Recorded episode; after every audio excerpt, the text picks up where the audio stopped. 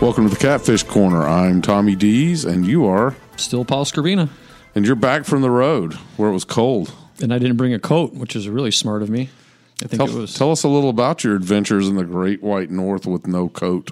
I, I minimize my time outside. That's for one. Uh, for two, I won't forget my coat again because I think it was at one point minus 14 in Winnipeg, and then it was, and that's that's just without a wind chill. So yeah, I had my brain uh, unpacked too because um, I, when I went outside, when I when I got to Winnipeg, I realized then that I didn't have my my coat. And I like to sleep on my coat on the airplane, right? So like I use it as a pillow. And so I'm thinking the whole way there. I hope it's not too cold in Winnipeg. I'm not much on looking at weather forecasts, but I probably should have uh, checked that one out. What gave it away? It's it's this Yeah, time you know. of year. It's in Winnipeg. you got to wear it sometimes when you don't have one to wear. So yeah, uh, but they had a they had a pretty good trip. Um, you know, I know they didn't beat the Jets, but they looked better in some areas that they have addressed at the trade deadline. Won a huge game in Minnesota, uh, a reunion of sorts in Minnesota on, on Sunday night. Uh, before that game, there was uh, a lot of visiting with Anthony Bitetto before the game in the in the tunnel, and after the game with with all the players. Uh, I think there's six former Predators on the Wild roster who happen to be playing tonight. Um, so lots of uh, exchanging of pleasantries and whatnot, and, and hugs and high fives, and a lot of time spent there, which is pretty cool to see that side of it. Right, you see the ice, what goes on on the ice all the time. But these guys, you know, again, I'm, a I look at the personal side of of professional sports uh, from that angle. It's it's a pretty cool thing to see that you can compete, you can be friends. These guys, you know, uh, some of these guys were surprised by the trade, some of them weren't, but you know, it's it's it's cool to talk to them about what the experience is, is like. Uh, I had the chance to do that this morning with with Anthony and Kevin a little bit. Um, and you know, Anthony's uh, he Kevin of my, Fiala. Kevin Fiala, yeah, and and Bitetto, he was one of my favorite guys to talk to because I like talking baseball. He, he's a big baseball guy, but you know, he, he told me it was really weird. You know, just uh, he said he was more nervous before the Sunday night's game than he than he's been since his, his NHL debut, um, which I think is kind of neat. You know that you know these guys are just you know he he looked at it that way because he's playing against a lot of friends. You know, he's really good friends with PK Subban and uh, pretty much everybody else on the team.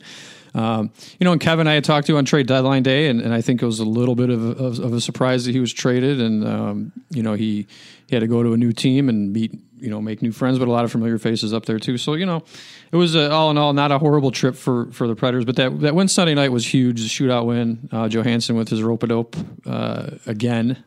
Does Uh, anybody else do it that way? I mean, I don't watch enough shootouts among across the league to know, but it just I, that doesn't look like the way they would teach it. it's not conventional and i was i got to wondering and i haven't looked it up yet like is there a sh- should there be a shot clock or something on that like you know could he just stand there for as long as he wants until he decides to shoot Wait till the guy goes to sleep. You yeah he, he does he's kind of like he rocks him to sleep and then he then all of a sudden there bam there it goes but uh, no that was a huge win for the predators um, you know, a lot of divisional games coming up, um, you know, t- before the playoffs begin. And, um, you know, the, look, it's a tight race in the Central. Uh, tonight's game has huge implications on that race. Um, you know, St. Louis has been knocking on the door, the Wild, Dallas.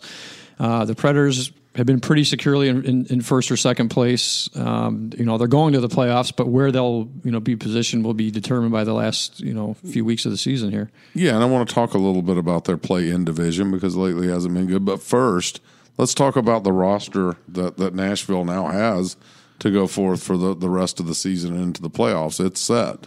That's it, and this is what they're going to go with. Um, you know, they, they, David Poile had said, and Peter Laviolette had said that if they didn't make any trades, and by the way, Tommy was out of town last week, and I was been traveling, so we, we, we missed you guys last week. But uh, trade deadline day was an interesting day. I I missed you while I was in sunny Orlando and you were in 14 below. Did you bring a jacket to Orlando? I did not. Okay, well, I had to buy a Mickey Mouse sweatshirt because it was kind of chilly. It was like 60 one morning. Yeah, that, I feel I feel bad that I don't feel worse for you. So, anyway, But no, they. So they, I think, look, the pieces that they got. They, everybody with the team has said they were fine with the roster if they didn't make any moves. They did address some needs, uh, of course. Um, the, the biggest one to me, you know, I mean, of course, early they, they brought in Brian Boyle and, and Cody McLeod for some, you know, extra backup. Uh, Brian Boyle's been great on the power play and has fit in really well. Uh, Wayne Simmonds is another guy who's a net front guy, big a big guy, not afraid to you know stick up for his teammates. Nor yell at opponents. No, uh, even on, on TV when hot mic catches him saying naughty words. But um, no, he's a guy who's well, really well respected in the locker room. But the most intriguing move to me was the Fiala for Granlund trade, which. I, look, I don't. You know, I'm not an expert. I'm not a GM. I'm not one of these insiders. But I, from from the surf on the surface, to me, it sure looks like it sure looks like the Predators robbed the Wild, and that's nothing against Kevin Fiala. Granlund has another year left on his deal. I think the Predators are going to try to resign him. They're definitely going to have the cap space to do it. He's going to fit in on that second line, I think, really well. Well, you talk about a guy with some skills too. I mean, it's just immediately apparent that that he is silky smooth. I mean, he's he's got speed, he's got finesse, and and control out there. He is, I think, what they wish. If Kyle, if Kyle Turris is playing up to what Kyle Turris's potential was or is. Um, that's who he is. He, you know, he's he's a he's a scoring threat. Kyle was great when he first came in last year. Uh, I think in November he might have been traded uh, to, from Ottawa, but um, you know, kind of faded away after that. Has dealt with a lot of injuries and, and whatnot.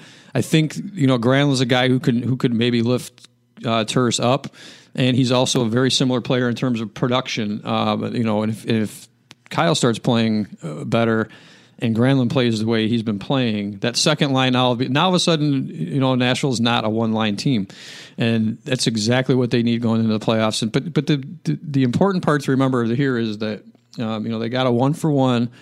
Um, Kevin Fiala could go on to have a great career. I don't, you know, I, I don't think that that the Predators are worried about that. I think what they got in return was a guy who they're you know he's going to be a piece uh, you know long term future if, if, they can if they can sign him after next or before next before his contract expires or after free agency. But you know that was a a, a brilliant move in my opinion uh, for them to, to go out and get him. And I was a little bit surprised that they were able to do it. But there's connections there between between you know the the GM in Minnesota who was David Poile's assistant in Nashville for 12 seasons or something like that. So. Um, that is what I would watch for the long term. I think Wayne Simmonds is purely a rental. Um, you know, played for Laviolette in Philadelphia, um, brings some of what the Predators have been lacking, and you know, yeah, but you're right. This is what we're gonna. This is what they're gonna roll with, and um, we'll see how it works out. They, but the, the, needs they addressed are huge. Um, you know, going forward with some size, some guys who aren't afraid to who have the ability to play in front of the net and help on the power play. Yeah, it's, it's not about, about being afraid to. I mean, they've had guys who weren't afraid to, but they weren't big enough to make have a physical presence. And now, right. I don't want to tangle with Simmonds.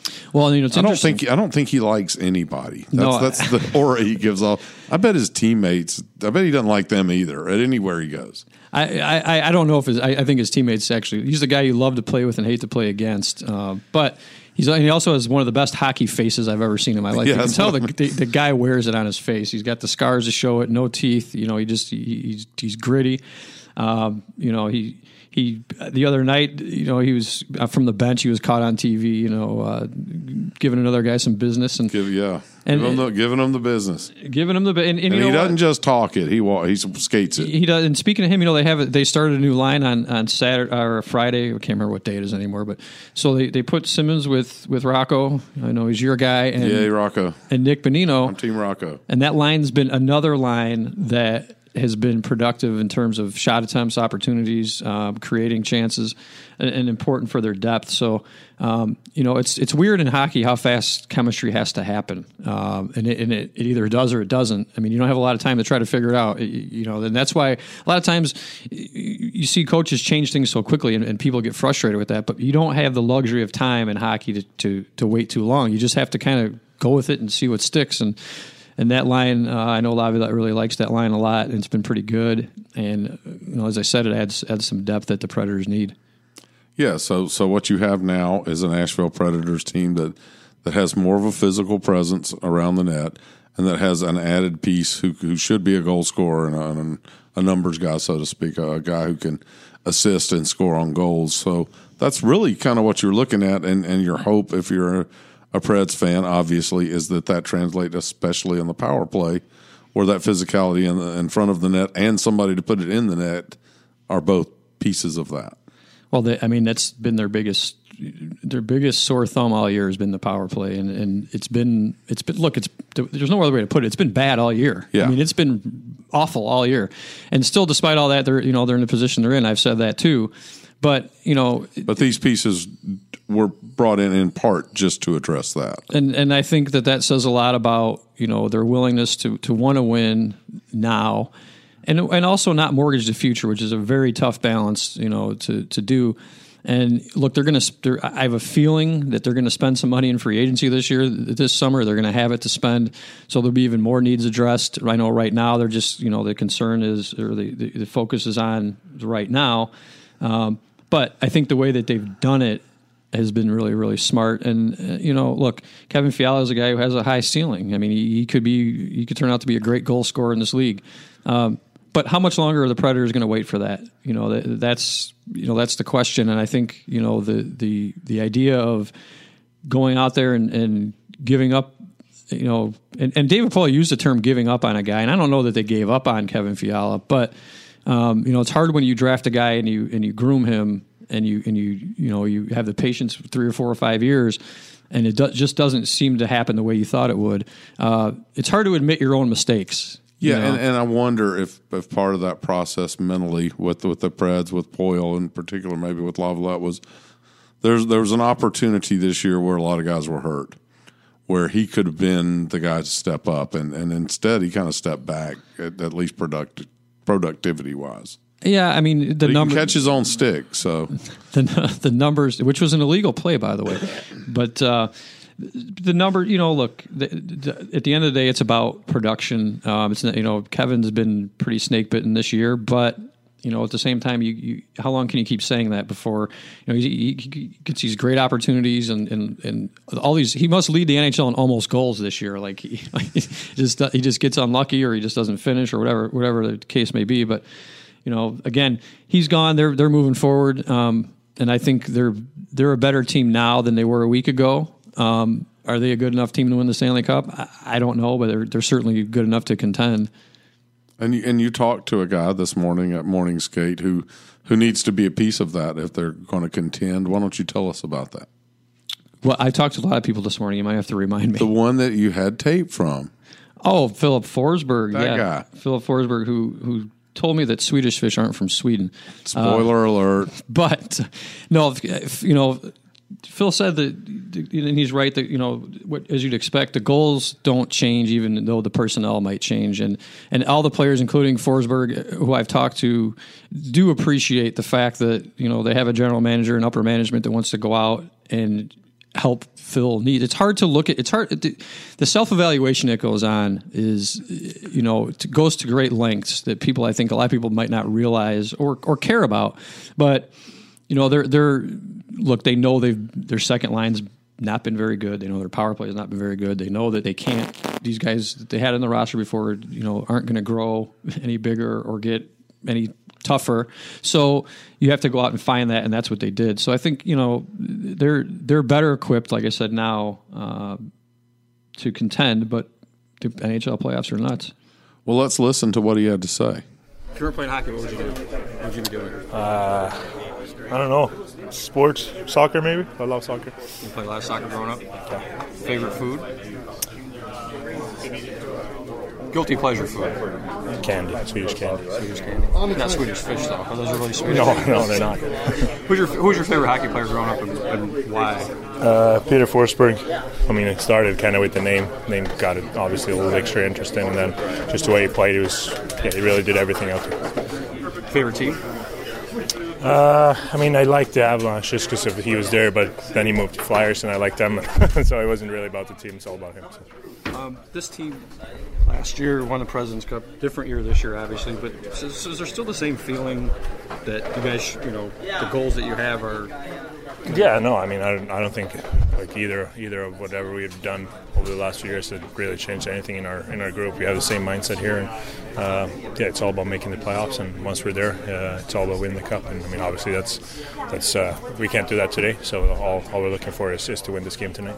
So there you go, Swedish fish, huh? I, I he said sweet as candy. I, I've always wondered if you know people can. It's like you know, is it are French fries from France? Like I, you know, I don't know. I'm not. I'm not that kind of a foodie, but uh, no, Phil's always fun. Do you, if you went to France, would you ask somebody to where's a good French restaurant? Probably not. Probably not. I probably would try to find a McDonald's or something if I went to France because I'd be afraid. To, I'm, i have a fear of food in foreign places, but uh, no, it was. Uh, it, it's always fun to talk to Phil, and he's been, you know, again having you know he's a guy that he, he's their he's their offensive superstar so to speak um, and Arvidsson and and you know adding some pieces to that uh, certainly will help the Predators in the long run. There's another guy who could help the Predators in the long run, and we were actually talking about him uh, when we were dining last night. Um, Juuse Saros has has really been playing good hockey in goal. Uh, yeah, I mean, he's been unbelievable, playing unbelievably well. Uh, he had a little stretch toward the beginning of the season where he, he struggled a little bit. Um, now that he's, you know, I asked Peter Laviolette before the season, how much do you plan on using, you know, when you have a guy like Pekka who's coming off of Vezina trophy winning season, how often are you to, you know, how much, how much do you trust your backup? And he said, we're going to play him a lot. And they have played him a lot and he has produced, and it's going to be interesting for me anyway to see in the next couple of years, um, you know, how much more that use goes up. Now in the playoffs too, we've talked about that. You know, what kind of a luxury is it to go into the playoffs to have two goalies as good as as Pekka and Juuse? Because the playoffs really are all about hot goal. I mean, a hot goaltender can carry all the way through.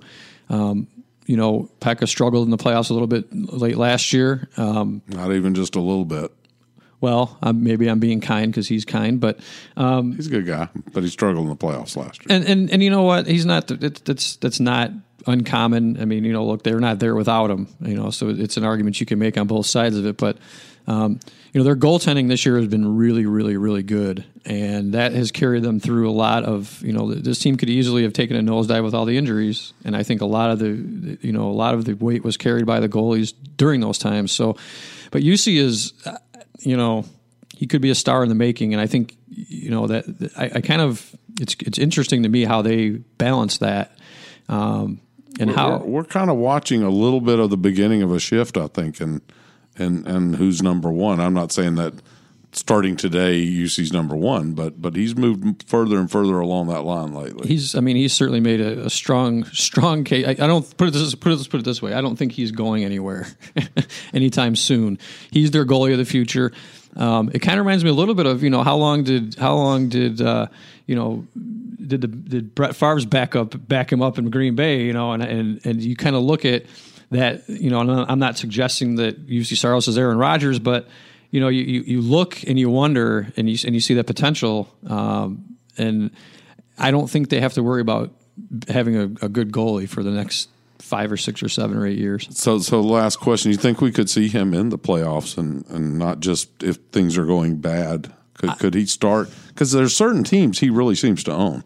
There, are, I mean, yeah, he owned, he does pretty well against Vegas, and I think he's you know he's done pretty well uh, against St. Louis in their building. And look, um, during in 2015 when when when I was covering the Blackhawks, there was a, a point in, during the playoffs that that Corey Crawford was pulled in favor of Scott Darling because of a combination of things. Scott Darling was was trusted, and um, which is hard to believe now, but um, you know, and Corey Crawford was struggling a little bit, and, and you think it's it's kind of jarring to see that change in the middle of a, of a playoff series. Uh, but they, you know, the Blackhawks pulled it off, and Darling won a couple of games for him. Crawford came back in and was Crawford again. It, it wouldn't shock me. Um, you know, I'm not sure how quick you know the Predators does, would be. Does Peter Laviolette have the minerals? Uh, I'm not saying he doesn't. Uh, I guess we'll, we'll, we'll see, but I certainly don't think that there would be there's any lack of trust there. I think they're just they're fine putting him out there against you know. It's not like they're playing him against you know in games that don't matter or against teams that aren't that very good or, or whatever. They're putting him out there in, in important situations, and he is you know time and time again coming through. So you know I, I don't think that changes because of the postseason. Okay, well, getting back to what we brought up a minute ago about if you were in France and you got a Big Mac, do you know what they call a quarter pounder with cheese I flunk, in France? I flunk French, man. A Royale with cheese. Did you just look that up? It's from Pulp Fiction. Okay. You need to go watch it again. And with that, um, this has been another edition of the Catfish Corner. Thanks for listening.